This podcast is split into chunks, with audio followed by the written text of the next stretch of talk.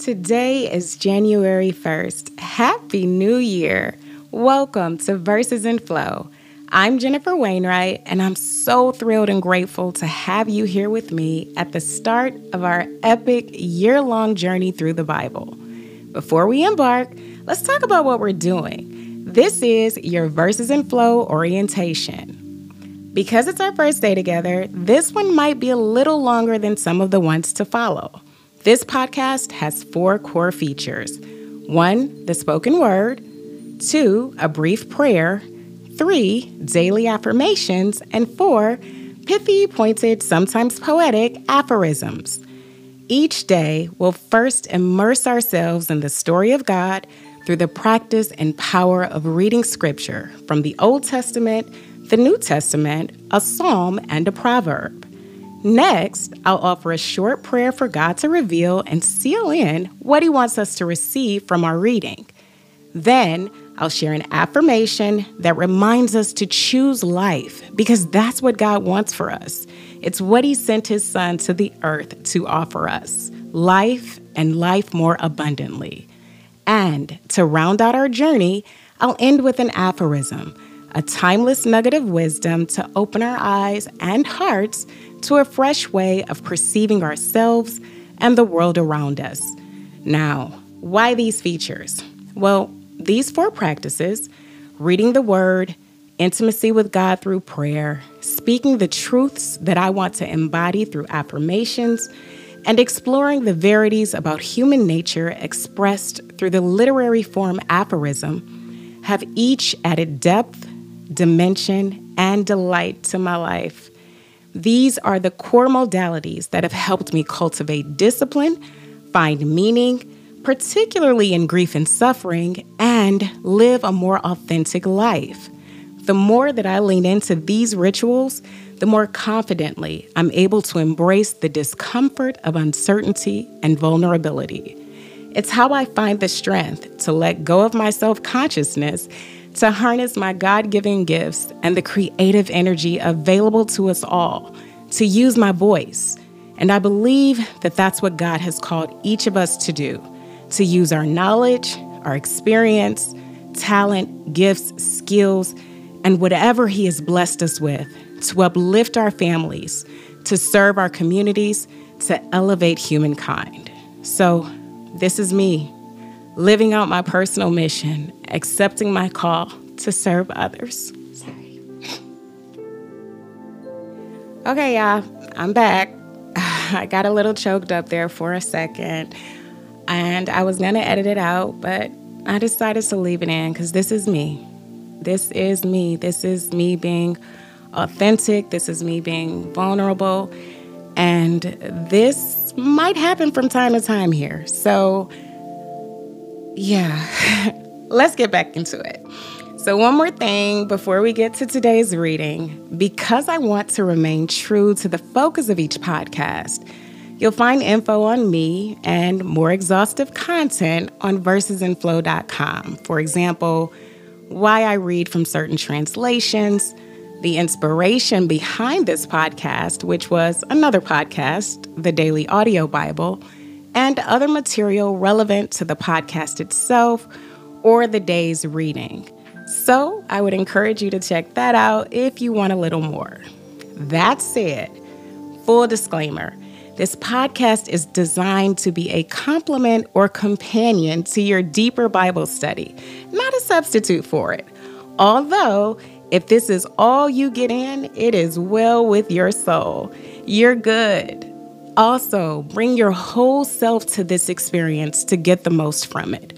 Journal, meditate, share, send me an email. Let me know how it's going for you. And of course, if you know someone who wants a simple way to connect with their faith, to grow closer to God, and establish a meaningful spiritual practice this year, invite them to join us. Share, share, share. All are welcome. So come on in, stay as long as you want. You belong here, and we belong together on this journey. And now let's read the word.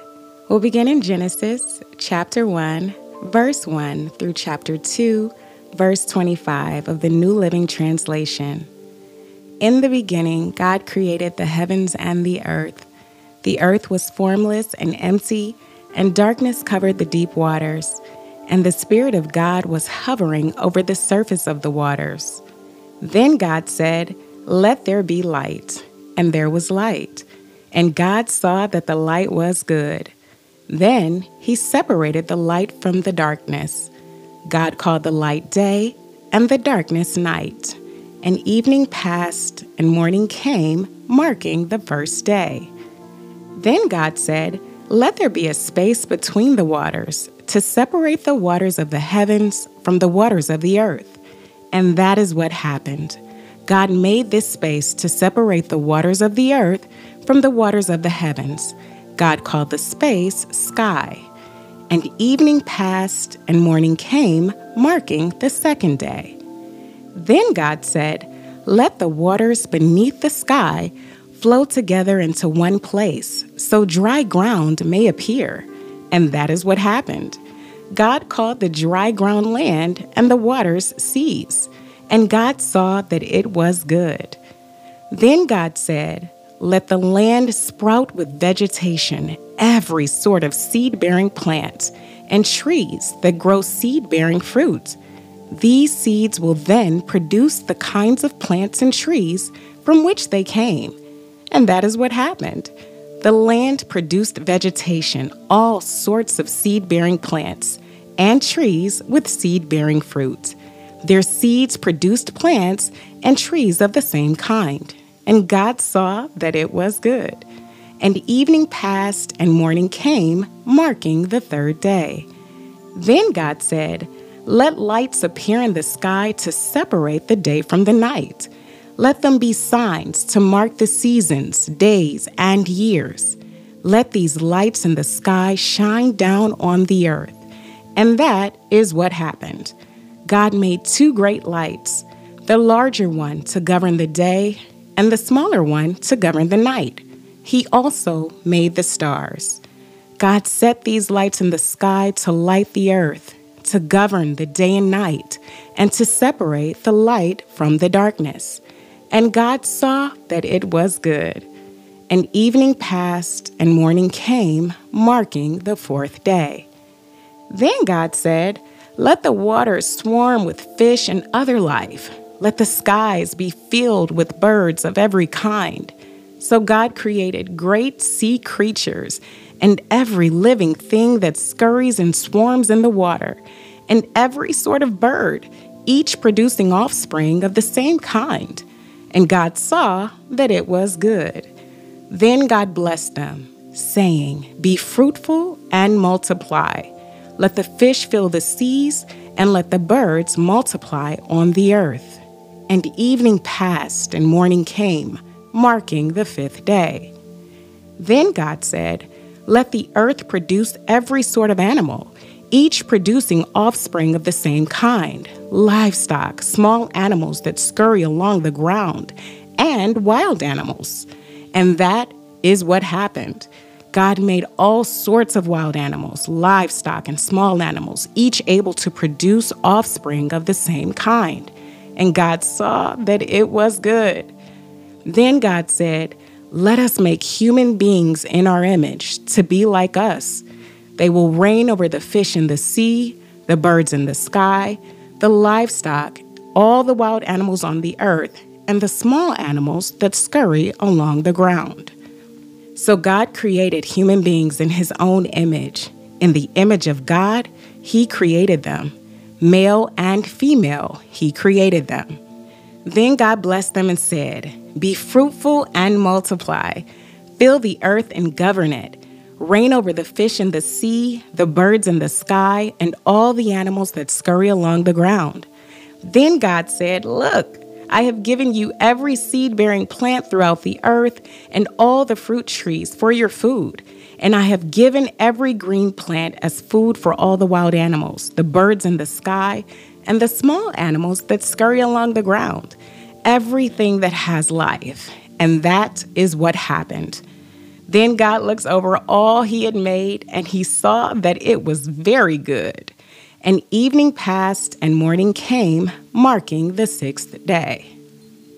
So the creation of the heavens and the earth and everything in them was completed. On the seventh day, God had finished his work of creation, so he rested from all of his work. And God blessed the seventh day and declared it holy, because it was the day when he rested from all his work of creation. This is the account of the creation of the heavens and earth. The man and woman in Eden.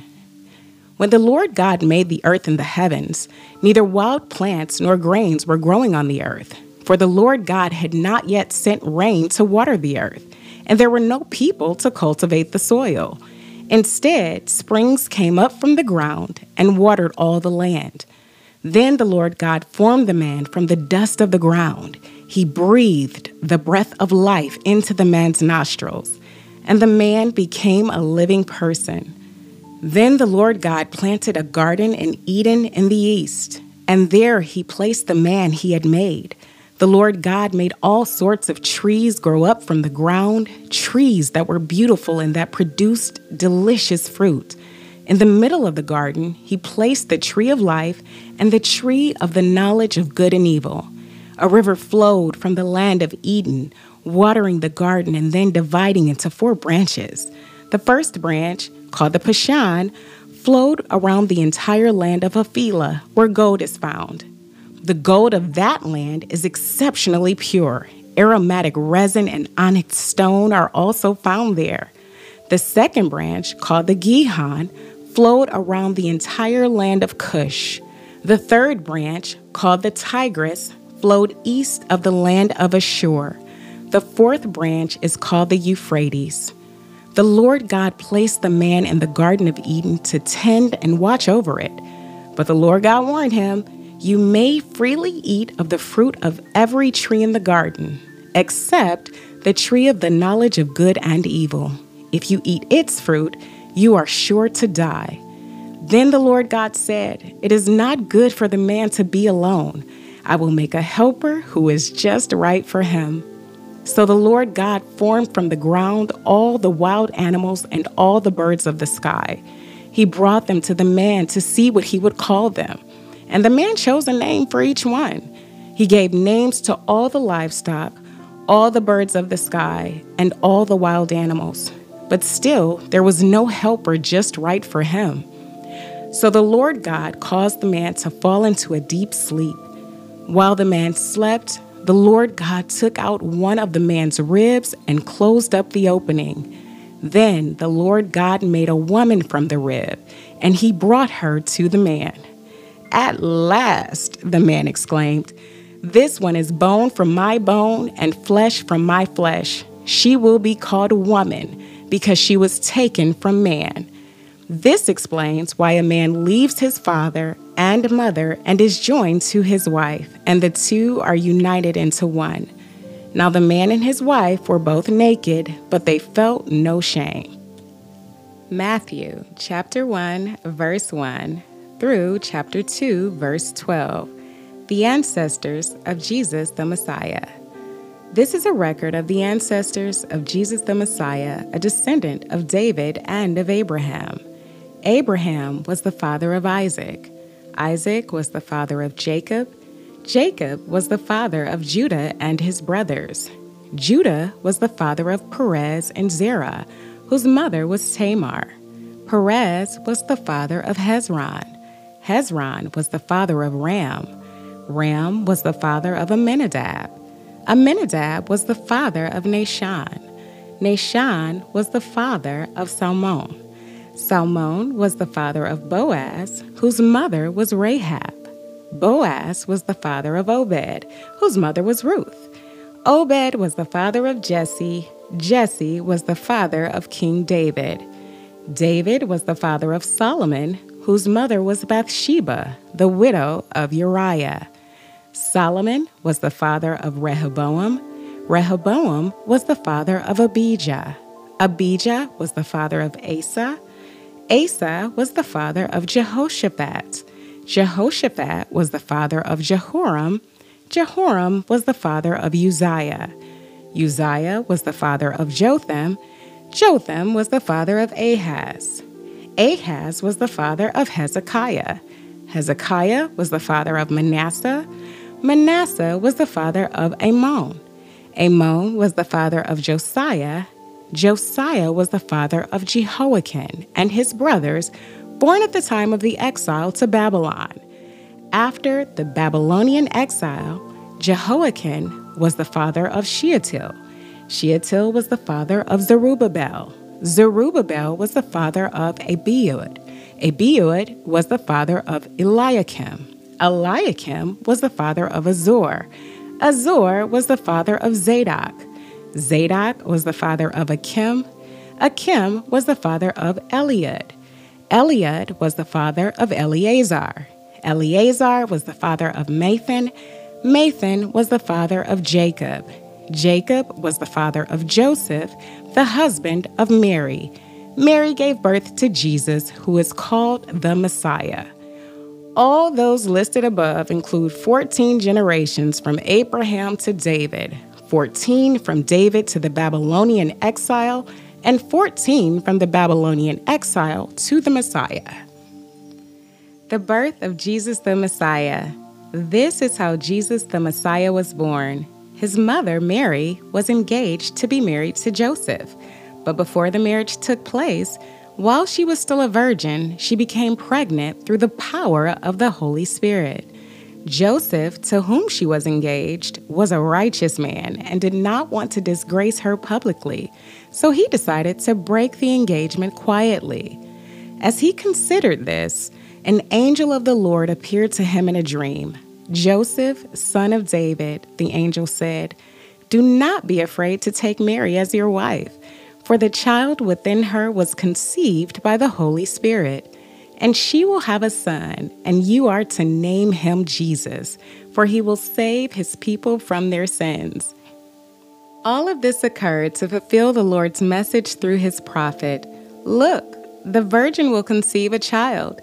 She will give birth to a son, and they will call him Emmanuel, which means God is with us. When Joseph woke up, he did as the angel of the Lord commanded and took Mary as his wife, but he did not have sexual relations with her until her son was born, and Joseph named him Jesus. Visitors from the East Jesus was born in Bethlehem in Judea during the reign of King Herod. About that time, some wise men from eastern lands arrived in Jerusalem asking, Where is the newborn king of the Jews? We saw his star as it rose, and we have come to worship him. King Herod was deeply disturbed when he heard this, as everyone in Jerusalem was. He called a meeting of the leading priests and teachers of religious law and asked, Where is the Messiah supposed to be born? In Bethlehem in Judea, they said. For this is what the prophet wrote And you, O Bethlehem, in the land of Judah, are not least among the ruling cities of Judah, for a ruler will come from you who will be the shepherd for my people Israel. Then Herod called for a private meeting with the wise men, and he learned from them the time when the star first appeared. Then he told them, Go to Bethlehem and search carefully for the child. And when you find him, come back and tell me so that I can go and worship him too. After this interview, the wise men went their way and the star they had seen in the east guided them to Bethlehem. It went ahead of them and stopped over the place where the child was. When they saw the star, they were filled with joy. They entered the house and saw the child with his mother Mary, and they bowed down and worshiped him. Then they opened their treasure chests and gave him gifts of gold, frankincense, and myrrh. When it was time to leave, they returned to their own country by another route, for God had warned them in a dream not to return to Herod. Psalm 1, verses 1 through 6. Oh, the joys of those who do not follow the advice of the wicked, or stand around with sinners, or join in with mockers, but they delight in the law of the Lord, meditating on it day and night. They are like trees planted along the riverbank, bearing fruit each season. Their leaves never wither, and they prosper in all they do. But not the wicked. They are like worthless chaff scattered by the wind. They will be condemned at the time of judgment. Sinners will have no place among the godly. For the Lord watches over the path of the godly, but the path of the wicked leads to destruction. The purpose of Proverbs, Proverbs chapter 1, verses 1 through 6. These are the Proverbs of Solomon, David's son, king of Israel. Their purpose is to teach people wisdom and discipline, to help them understand the insights of the wise.